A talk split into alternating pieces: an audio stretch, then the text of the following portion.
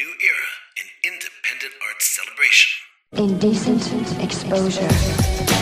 You were convicted of indecent exposure for the third time. That's just exactly what it is there, Poindexter. It is four counts of indecent exposure. And I am going to expose you to something you've had coming for some time now. Something we've all had coming for some time now. On this, the 13th episode of Indecent Exposure, recorded on this, the 24th day of September 2015. I'm your host, Jason Velasquez, and I thank you for tuning in. Hey, big shout out to Carl Mullen for this episode. Wouldn't have been possible without his heads up. We'll get into that more in just a moment. But um, I had such a great conversation with Susie Ungerleider, who is Oh Susanna. And I cannot believe that I had not run into Oh Susanna previously, ever before, in my travels searching for great roots music. And this is certainly exactly that. It's it's got a, a backbone of alternative country, and and that's okay because it's shh, it's Canadian alternative country. That's right. She hails from Ontario, Canada, and it, hey, it's okay. Look, get over it. All right, she's Canadian, but not exactly. Actually, not exactly. She's got a local connect here that she'll get into during the interview, which is strange and fascinating. In fact, why don't we just uh, why don't I just you know shut up now and get straight to the interview with Oh Susanna here on Indecent Exposure. Susie, it is so great having you here on Indecent Exposure. How are you doing? I'm doing super duper well. Thanks, Jason. I, I want to thank you for, for coming on the show at, at such short notice. It was uh, I found out about you uh, through Carl Mullen, and he said you've got to listen to Susie, uh, oh Susanna, and I said yeah yeah yeah, and then I did. I said oh shucks, I got I've got to get in touch with her. I like that shucks, the old fashioned swear word. Oh, I, I'm full of them. Well, you know, thank I've, you though. I'm really happy to be here and talking to you.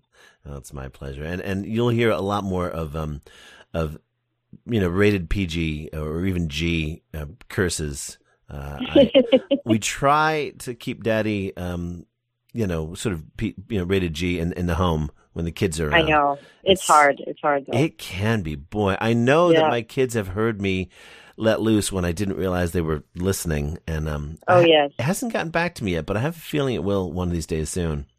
Oh yeah, I had some road rage in the car, and that was like, uh, you know, I said some things that I should not have said, and my son repeated it back. He was like, "Yeah," he goes, "What does that mean?" I said, "Oh, nothing." Well, now one of my one of my uh, tactics is to uh, take profanity and then sanitize it, such as SOL means surely out of luck or sorely oh, yes. sorely out of luck. Of course it does. Of course it does. And uh, and when something is going completely wrong, it's a cluster bumble. so good. spread those spread those around. I want to I want to hear those the next time I go like out west or to Canada. I want to know that that phrase has made it all the way across the the I know continent. cluster bumble. Um, but we're not here to talk about language. Well, actually, we kind of are because um, this new album of yours um, is absolutely stellar, and part of it, part of what makes um, Name Droppers so good is your selection of of tunes. Well, actually, not your selection, but the the tunes that have been contributed to this album that have such fantastic lyrics. I think that's the probably the Mm. strongest part of this. Uh, this release is that these are stories that are told masterfully. Thank you. Well, I can't take credit though. Well, I know, it's but a you, shame. I know, I know, but you. Well, let's let's go back here because Yeah. because I want to I want to give you time to to explain how this came to be. These uh, Okay. this is not your standard cover album. No, it's it was a project that started out as maybe going to be a cover record. I was I was thinking about my influences and about who I listen to. And when I first started playing music, I was really listening to a lot of, you know, dead people or people that I didn't know and, you know, from faraway land or very famous or whatever, or even not uh, totally anonymous like field recordings. And then I realized slowly as time went on, as I started to make music, I was listening to my friends or people that I had met in the music world, you know, in my, in the Canadian music world. And so I started to think, well, I'd love to do like a record of songs by people I know. And um, it was sort of this thing in the back of my mind for about, I don't know, seven years or something. And then finally I thought, well, I need to figure out a co-conspirator because I need someone else to kind of make push me to do something crazy and weird and maybe out of my comfort zone. So I phoned my friend Jim Bryson, who lives in Ottawa, and he plays with Kathleen Edwards. He's a songwriter in his own right, and um, and I said, "Do you want to do this?" And he's like, "Yeah, let's let's make people write songs for the record." So I was like, "Yeah, fantastic." And then I asked, I said, "You got to ask them. I can't do it." so uh, we had lots of people. We, you know, basically, I just had to know them. Some are friends, some are more acquaintances, and then they. We had a lot of really great people contribute to the record. Some well known, some not well known, but that's okay. That was the whole idea was to sort of sing the praises, uh, literally sing sing these people's words and landscape, and so I could go traveling. So they gave these to you in, in sort of a raw form, though, as I understand it, and you sort of breathed life into them. What was that like to to take the essence of somebody else's poetry, their their experiences, and try to try to fit yourself into it? It was really exciting and challenging because I'm a singer songwriter, and I usually am in my own world, you know, my own kind of imagination and when I'm doing my own songs, I kind of have a very clear idea. Okay, this is what who the characters are. This is the mood I want to set, and um, this is my kind of go-to place. And then with these, it was really liberating because I didn't write the script.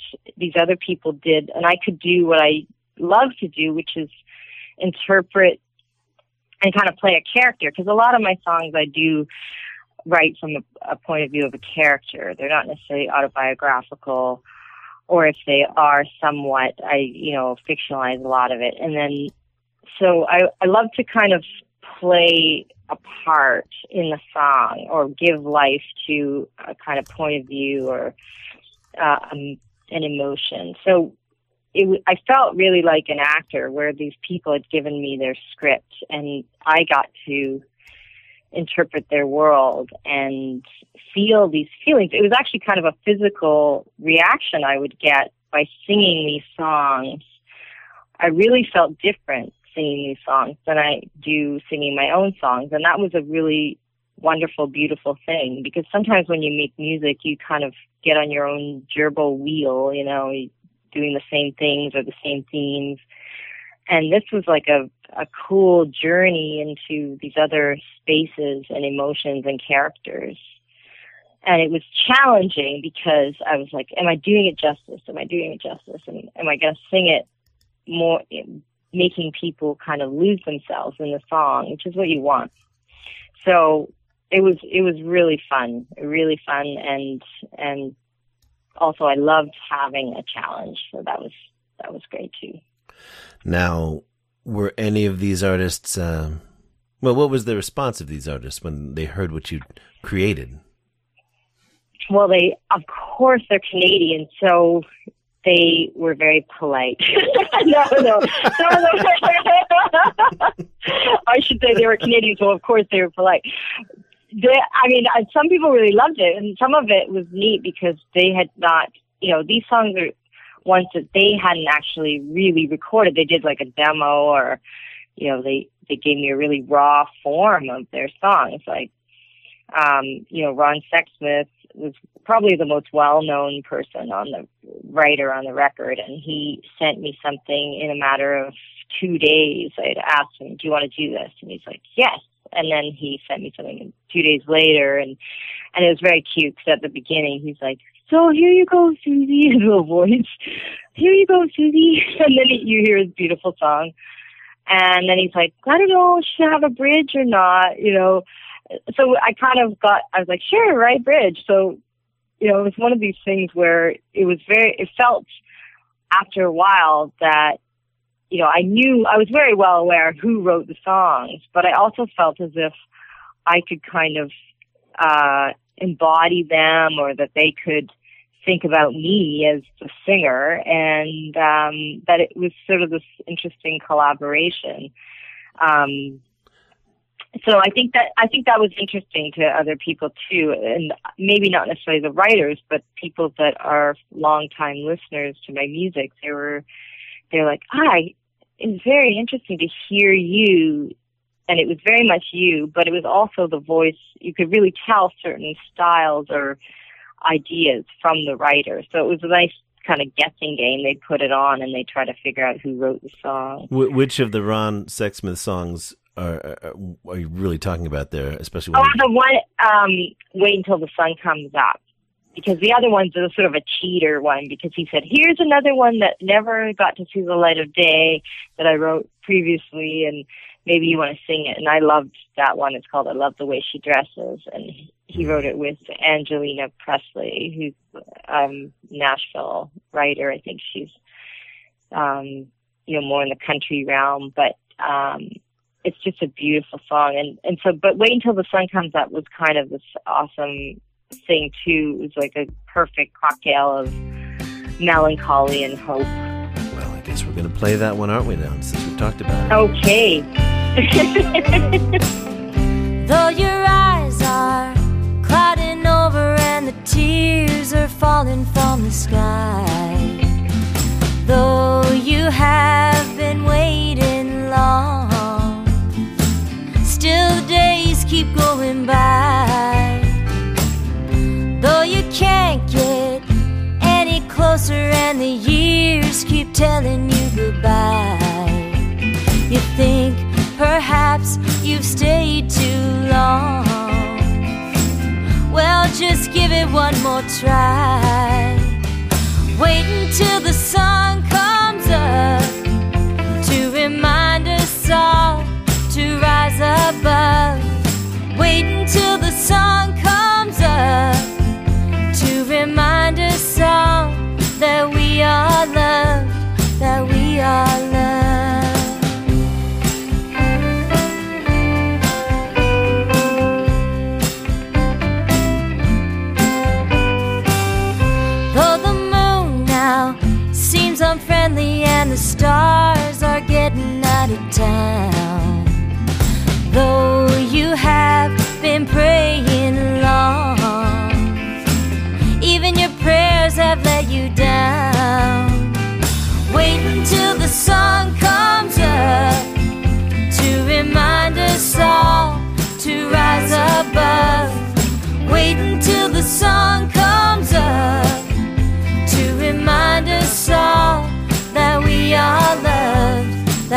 we. Just wait until the birds do their opening number. Wait until your mind's had a good night's slumber. Suddenly your heart will be unencumbered by the chains of yesterday.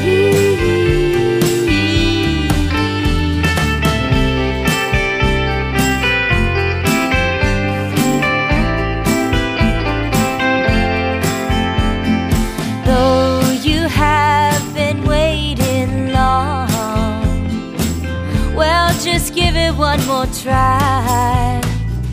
Wait until the sun comes up to remind us all to rise above.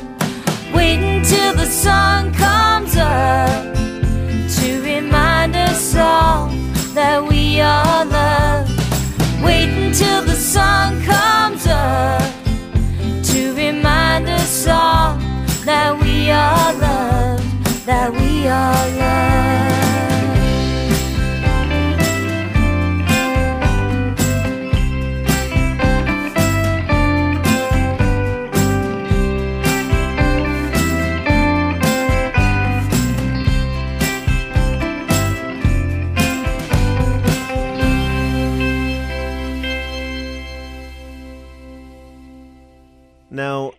let's uh let's go back a little bit. Um Okay. you've been you've been at the game a little while now, right? Uh, since about well, since before it was alt country.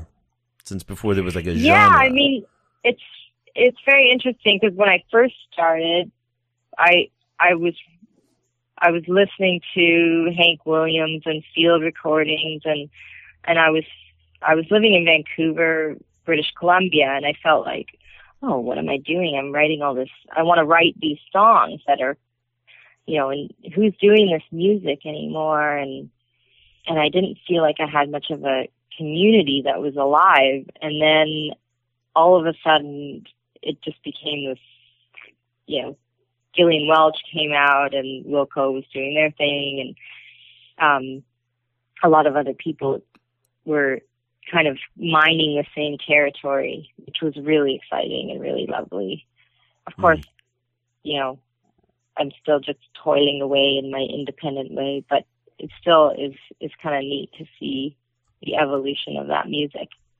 Well, I know a lot of folks um, don't get to, to hear a lot of Canadian music, and Mhm. and many people may be surprised um, that there is a vibrant sort of roots scene going on up there. Um, what's what is describe the, the the scene in Toronto or, or other places?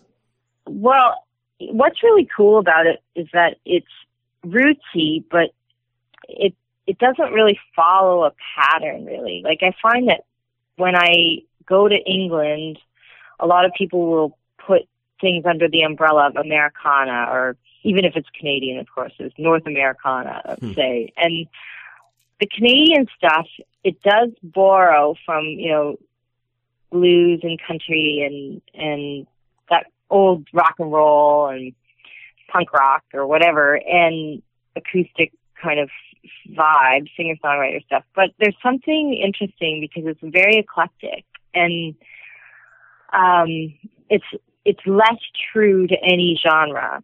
And that to me is exciting because it, it's very unique to the person that's creating it. So there's a lot of cross pollination going on between genres Yes. and between people. Do do you you, you said that you uh, you realized that you were listening more and more to your peers? Um, do you find that still true? Yes, I do. I just, I mean, I was joking around because I went to the public library and borrowed some CDs. And I was joking that that's my old fashioned way of ripping people off or whatever. Is instead of downloading, I'm, I go to the library and pick out CDs. But pretty much four of the six records are all um, Canadian and people that I've met or that seem really close by in their, you know, that I would probably see at a festival. So it does feel like I'm interested in what, you know, other people in my kind of at the office are doing. I like that analogy. Now, I should point out to I should point out to listeners that um, Susie, you know, there's a reason that she's on this show, other than other than the fact that uh, she's going to be at the barn this weekend. And if you haven't already decided that um, that you're you're on your way there, all hope is lost for you. Um, but really, she there's another connection. Susie is actually originally from Western Mass. I am. She was I was- born in a Greyhound station. No, that's not true. yes, we were hobos passing through with our little sandwiches and our kerchiefs hmm on a stick. Yep, playing harmonica And- at every bus station Yeah. along the way. Yeah. Yeah. No, what what what you're really from? Your your, your father was studying in in UMass, right?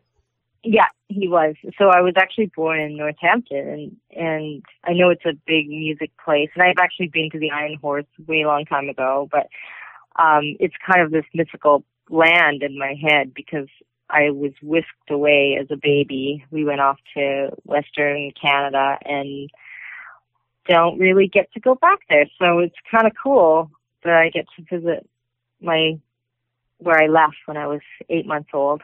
What was he studying? He's a sociologist. He's doing he was doing education and he still is very active and doing tons of research and um yeah, he's he's he's very much into how do we teach our kids. Hmm. Interesting stuff. And, and and you know what? We haven't figured it out yet. So I guess he's he's still got plenty of opportunity in front of him. Um, now you've also got one other connection, even closer to home. Um, you have um, you have worked with Bob Egan of Wilco. Yes, yes, absolutely. And uh yeah, Bob I did a show in 1997. Geez, I was a child star at the time, and uh, and I was I did a show with Wilco at the Horseshoe Tavern in Toronto, and I don't even think I was living here yet. And Bob looked like a scary biker guy, and he came up to me and talked to me and said, "You guys, you said you remind me of my friends that have this band called Freakwater."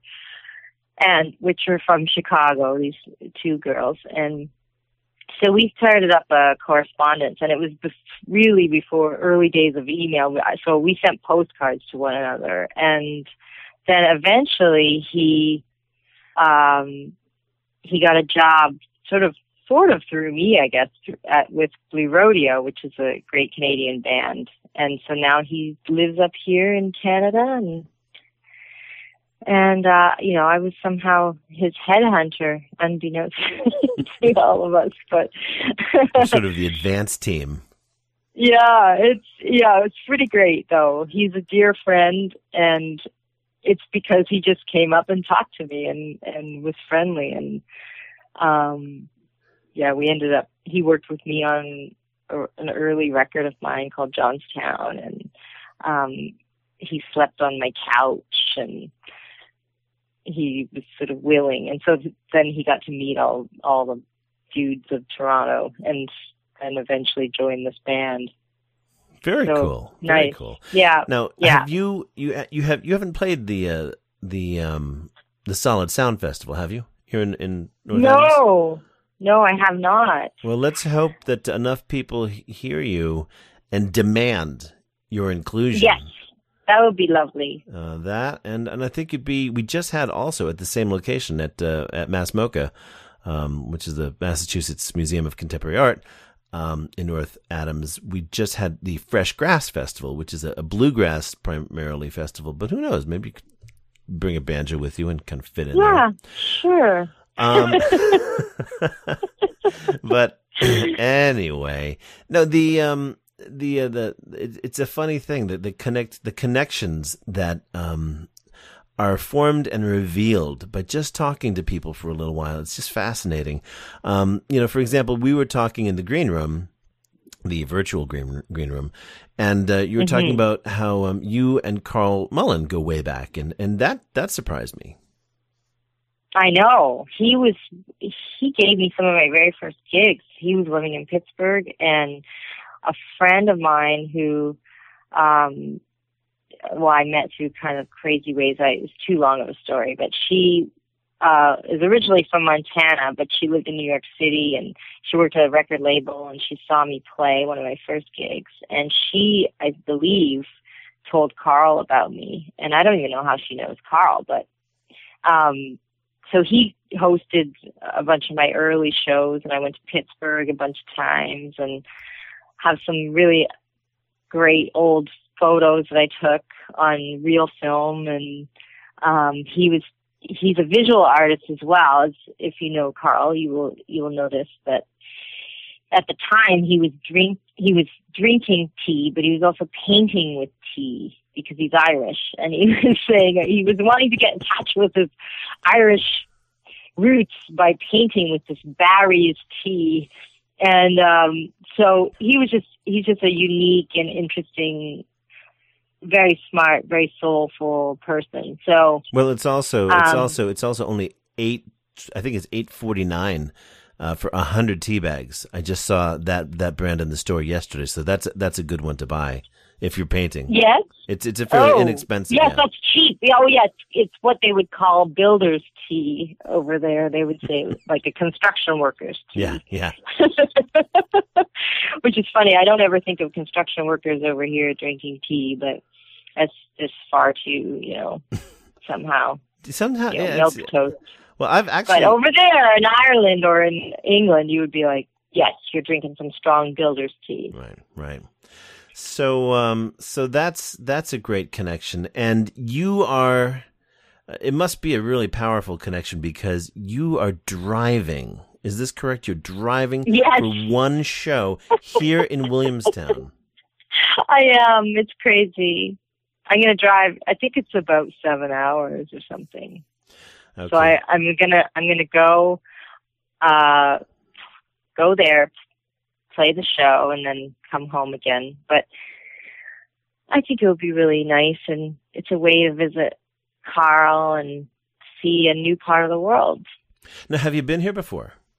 Not really, no. Oh, no, No. kidding. Yeah. No kidding. Well, there's uh, there's all kinds of great stuff to do here, and um, and I, I know that Carl will will turn you on to as much of it as you have time for. Um, Yeah. you you've got uh, you're in for a treat if you have even an extra day to spend. Yeah, well maybe if he lets me stay another day. I'll have to organize it with him. Well- I might be able to do that. Well, there is there is the barn. You can sleep in the barn. I'm sure you wouldn't be the first. Okay. That's great. So, um, so you've got, uh, gosh, you've got so much going on here. Um, you've got this new album out, and and it was not without certain starts and stops. It was begun in what 2012 or something like that, or hmm it was a while Yeah, ago. yeah. yeah. We did this whole Kickstarter campaign for it, and we made the record, and yeah. How was how was that Kickstarter campaign for you? Did that? Oh, it was fantastic. It was really cool. I um I have a friend named Rose Cousins who actually does a lot of stuff in Massachusetts um because she's from the east coast of Canada and she's got a manager that lives near Boston and she was the first person I'd ever seen who did this Kickstarter thing. And when I was you know, early on, I actually did kind of a crowdfunding thing, but with you know, mailing out postcards and things like this. So it it was like, oh my god, this is like an online, you know, 21st century version of what I was doing early, early, early on. And then, so I just loved the idea of getting people excited about the record and being involved in it. And it was it was quite fun, and we made a bunch of silly videos.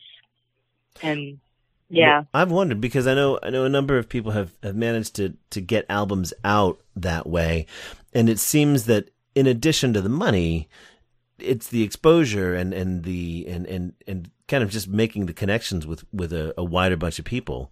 Uh, that seems to be almost maybe even maybe more valuable than the cash itself. Yes, yes, I agree. Because all these people were aware that the record was going to come out. So, Hmm. yeah. I've been trying But to think, was, I've been trying to think of whether I can crowdsource this uh, online zine of mine. I don't know. I don't know if it's quite the right platform, but um, you never know. So you um you had a you had some bad news though in in the middle of Yeah. this. In the, actually could near the end. Um, you were diagnosed with breast cancer in 2012. 2013, actually. It took us about, it, so we mixed the record and mastered it, and it was just about finished. And then, you know, we were putting finishing touches on it. So we, so 2012, we did sort of the raw tracks, and then over the year, we kind of worked on other things, and and then finally got it done. And then I, I got this diagnosis, which was, of course, kind of a, just put it lightly, very much of a drag and scary and things like that. But, um, and that was, you know, the Kickstarter campaign kind of transformed itself from being something that was you know, kind of a marketing tool or a fundraising tool or a way to connect with people. It transformed into this emotional support actually for what I was going through because um, I probably wouldn't have done this, but I had to tell all the people and go really public with why I wasn't going to put the record out, which was, you know, supposed to be done and out and in their hands in a couple of months. And then I was like, I just can't do it right now because I'm going to go through all this treatment. And it was kind of hard for me because I was like, oh my God, I have to tell everybody. And it was, I think that's one of the most difficult things is telling people about bad news about yourself. And so, but it was really actually quite beautiful because all these people were like, go Susie or we're standing behind you or we had all these stories of other people had gone through the same thing and had really good outcomes. So it was it was quite moving and um yeah, it just became this whole other aspect of you know, at first you're seeing the whole thing is just about economics or marketing or something or and then it becomes this emotional support too. So it was really, really wonderful. That sounds like it really sort of humanized the process. It totally, totally. That's exactly the right word for it. Tell me something about the the junction of what you went through. Was your music part of what kept you sane and what kept you going? Yeah, I think so because I got to listen to I guess we hadn't finished mastering it. And so I got to listen to all the versions and how to order the record. And and it was also this thing to look forward to that I was like I'm just going to I'm in the middle of this project. I'm going to put it out. And that was my kind of reward is to think I'm going to get through this thing and then put out this music and it was great because I got to you know, I would ride the subway. It sounds really weird. I'd ride the subway down to the hospital and uh listen to the music on the way on the on the train. And it was just a really great escape. And but also a reminder like this is what I have to do when I'm done. When I'm finished all this stuff, I'm to I'm to work on this. And then it was also great because I think the writers for the project also, you know, would check in on me and be like, "How are you doing? What's going on?" And you know, Jim Bryson, my dear friend and producer, you know, came with me to chemo, and of course, my husband, who plays the drums with me, he was there, and you know, it was just a, it was just a lovely way to feel like I wasn't alone. It sounds like it. It sounds like uh, you had a support group that was um, that was connected to you uh, to in a, in a in a way that's if music is spiritual, then in a in a very deep and spiritual way. Um, what uh, I gotta ask you: Were there any foods that just you could not even smell? um, I didn't. It wasn't so much nausea, what I can deal with is that with certain drugs, they kind of give you a cocktail of drugs, and uh, it changes. It changed. Like the first three were a certain cocktail, last three were another cocktail, and the last three, what drove me bananas was that every time I was going to eat something, it tasted like I was eating paper mache, and. that's the thing that drove me nuts. It was like having a mouthful of sand or something, and I'd eat like a hamburger, and it would be like ah, sand, paper, cardboard, and I mean, it seems like a small thing in the scheme of things, but it was it was also, I think, for me, I would focus on something, some small detail like that, and I think I was channeling all my anxiety through that small detail if that makes any sense. Well, you're not alone in that in that that basic uh, you know description of of what it does to your taste buds. Um, the idea that that you had this insult being added to injury. It's it's just not fair. Um, but you know, yeah, it's what are you going to do? So, um, so you're in recovery and you are just about ready to start recording some, uh, maybe an album of, of your own music now. yeah, I'm working on some new songs, and um, I'm gonna do some demos later in October, and um, yeah, I'm excited about that because I feel like this record, the Name Dropper record, has really influenced me to to write a certain kind of song and kind of try different things musically. So it's it's going to be kind of a an echo or a response to that. Hmm. That's another good way of, of, of it's another good analogy. Um, I guess you can't really, you can't really take in any of of this without it changing you a little bit, huh? I mean, if you're performing it, it's you've taken it into yourself, and it's it's now part yeah, of exactly. I mean, that was what was so neat was that after a while we kind of lost track of, you know, where did the where did the creation begin and end? You know, we knew it was the words and melody of the writer, but then by playing it and kind of fleshing it out and singing it so many times, it starts to feel like it's yeah, it's in your body and um you know, and I kind of feel felt like it was sort of old school because of people like Sinatra getting their you know, getting his friends to write songs for him and I was like this is, you know, was this what it was like to be able to perform these great melodies and lyrics? You know, I just felt really lucky. Yeah. Well, I can tell you, we are very lucky to have you coming down here. Uh, I feel like it's it's it's we're very privileged, and, and we feel we should feel very um, honored. Uh, and we do want you to drive really, really safely. Um, it's a long trip. Thank you. Um, Yes. What are you going to be listening to on the way down? Oh, I'm, I've got some homework to do because I'm going to be singing backup vocals on my friend Linda McRae's uh, CD release concert when she comes here. And, but I also got all these records out of the library. I'm such a nerd. And, um, one is called Winter Sleep, a band called Winter Sleep. Another is a singer-songwriter, Hannah Georgas, Zeus, the Arkells are a really great band, kind of um I wouldn't want to say pop rock, but they're they're kind of, you know, rock modern rock band.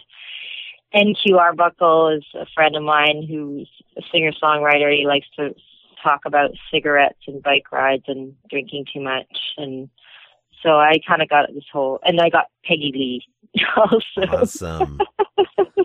Peggy Lee. So I'm gonna be, I'm gonna be busy. Yeah, Huh. it's so gonna be it- nice. And so it's it's it's probably uh, one of the few times you'll get to just absolutely immerse yourself, huh, in, in all of this uh, for Yeah, seven, I think it. I think it's yeah, driving is a great. I mean, I sometimes I don't want to drive, but sometimes driving is a really great way to connect with music in a way that I don't necessarily do at home. Hmm. Well, in order for people to connect with your music, uh, where should they go? They can go to osusanna.com and they can look at pictures and see tour dates and sign up for mailing lists and buy records and listen and lyrics and blah blah blah blah. It's all on osusanna.com, or they can just go to iTunes. It's there too.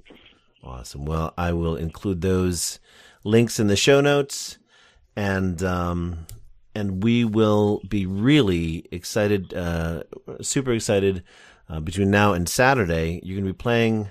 Um, Saturday. Do you know what time you're playing? I guess whenever you get into town. No. Um, Yeah, no. It's usually around. I think Kyle's gonna do a set of his own music, and then I'm gonna do one after him. So I think the show itself might start at eight or so. Okay, well, it's a great place, Yeah. and um, and I I think you'll you'll really en- enjoy it here, and, and you'll want to come back, and, and we'll want you to come back. Um, Susie, I thank you so much for being on Indecent Exposure here at the Greylock Glass. Thank you, and we will talk to you soon. Thank you so much. It was my pleasure. What did I tell you? Is Susie not one of the most charming guests I've had on Indecent Exposure? Oh, I've had some great musicians. Don't get me wrong. But uh, in terms of just sheer charmingness, uh, I think Susie's right up there. And the song that we heard in the middle of that interview uh, was written by Ron Sexsmith, and the name of that was Wait Until the Sun Comes Up. And that is a, a sweetly melancholy tune, eh? Well, we're going to play another tune right now from that, that release. Um, it was written by Jay Harris, and it's called 1955 off the album Name Dropper by Oh Susanna.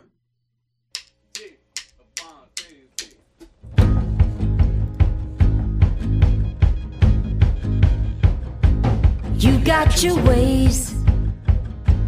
You got your own special ways. Not much to say. Beautiful in your beautiful ways. When you lie.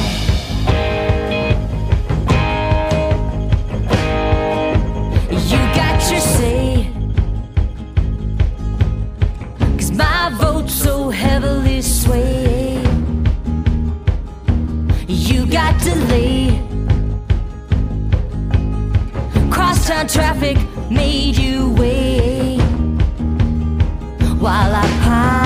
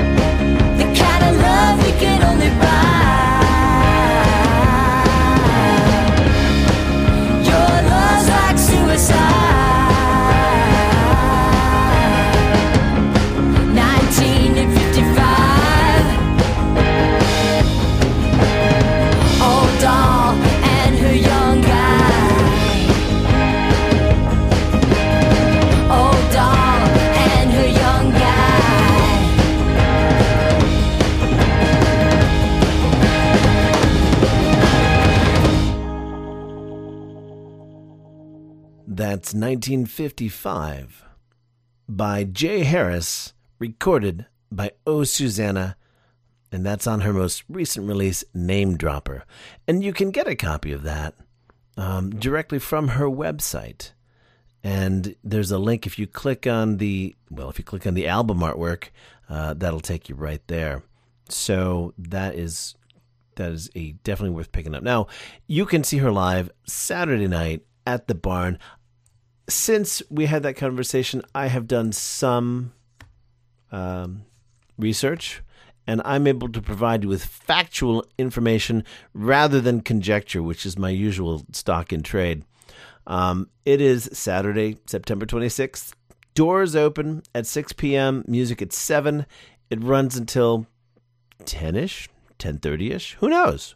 Uh, the barn is at 1401 Green River Road, Williamstown, Massachusetts. It's $10 at the door, and 100% of the of the take goes to the artist. It's BYOB, and it seems like you couldn't ask for a better Saturday night.